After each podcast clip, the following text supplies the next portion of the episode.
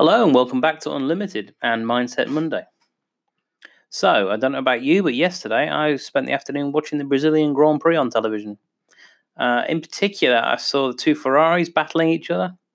I thought generally they were both harsh but fair. I felt a little squeeze here, elbows out there. But then, as Vettel was passing Leclerc, he moved slightly to the left. Now, I've watched a lot of races. I've seen a lot of cars touch, bang wheels, or pile into each other there's usually some damage, but nothing they can't continue with. This, this was the merest, slightest touch.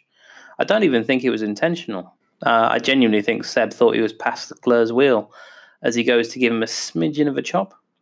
But the results from this slightest touch were absolutely catastrophic. I think because the wheel hubs touched. Charles's wheel detonated. His suspension collapsed instantly. Vettel's rear wheel was gone too, flailing all over the car, taking out bodywork. Both out immediately. So, what's the connection to mindset? Well, it struck me that as you're battling to succeed as an entrepreneur, it is really hard going mentally sometimes. And I'm well aware, like you will always be, that the slightest knock, intentional or accidental, from someone who you think is on your side can mean the wheels come off spectacularly on your mental state. Instant destruction of confidence, and suddenly you're nowhere. It may just be a small comment from someone like your mum or your dad or, or a close friend who goes to tease you, but their comment lands a little too close to home. It can be so minor, but its effects can be catastrophic. Lack of confidence, lack of belief can be paralyzing and it can to anyone still working towards a goal, no matter how much they've achieved already. Now, I bring this up and throw in the handily timed F1 metaphor because someone came to me last week and confessed they weren't getting the work done because they were paralyzed by fear, by failure, and she needed a process to put in place to help prevent it. So I had to think for a moment. I started off by recounting the story of the guy who started Federal Express. Now, I will grant you some of the figures I quote in the retelling may be off, but the gist of the story goes like this. He came up with the idea at Harvard, but his college professor didn't see the need for this, this service, this business, because he figured it was already covered by the American Postal Service. Nevertheless, our hero is convinced, and he was able to convince people to invest too, significantly. I mean, on their test day, they had planes, lorries, infrastructure, employees, millions and millions invested by his backers. So a lot was riding on the result. People had invested a lot with him despite many other people who told him it would fail. So that's a lot of pressure. They attempted to deliver, I think it was 90 packages nationwide. They delivered three. Just three.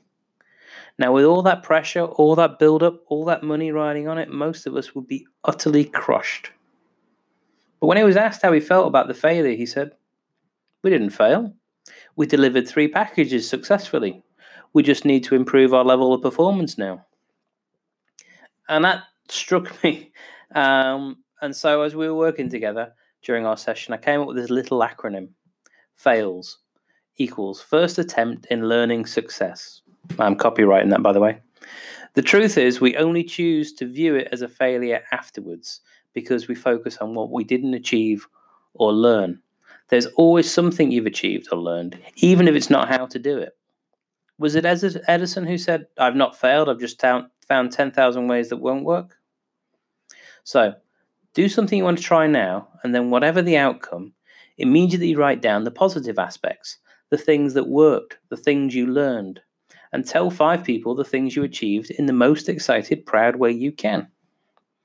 Um, as an example, when I was helping a charity, uh, one of the ways we'd fundraise was to sell stuff at events we were invited to.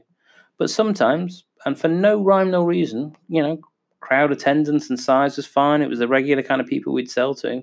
We wouldn't sell much. Even though it felt like a failure, I'd often try and focus on other aspects as I was there for the day and come back with that report.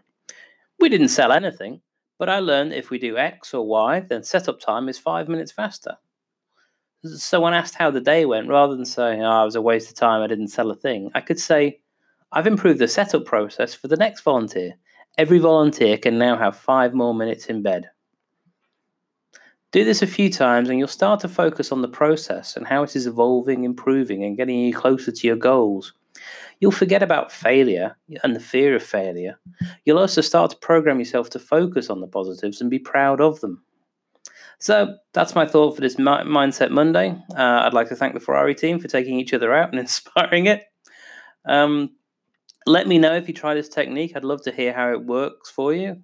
Um, but in the meantime, have a great day, and I'll speak to you all tomorrow. Bye.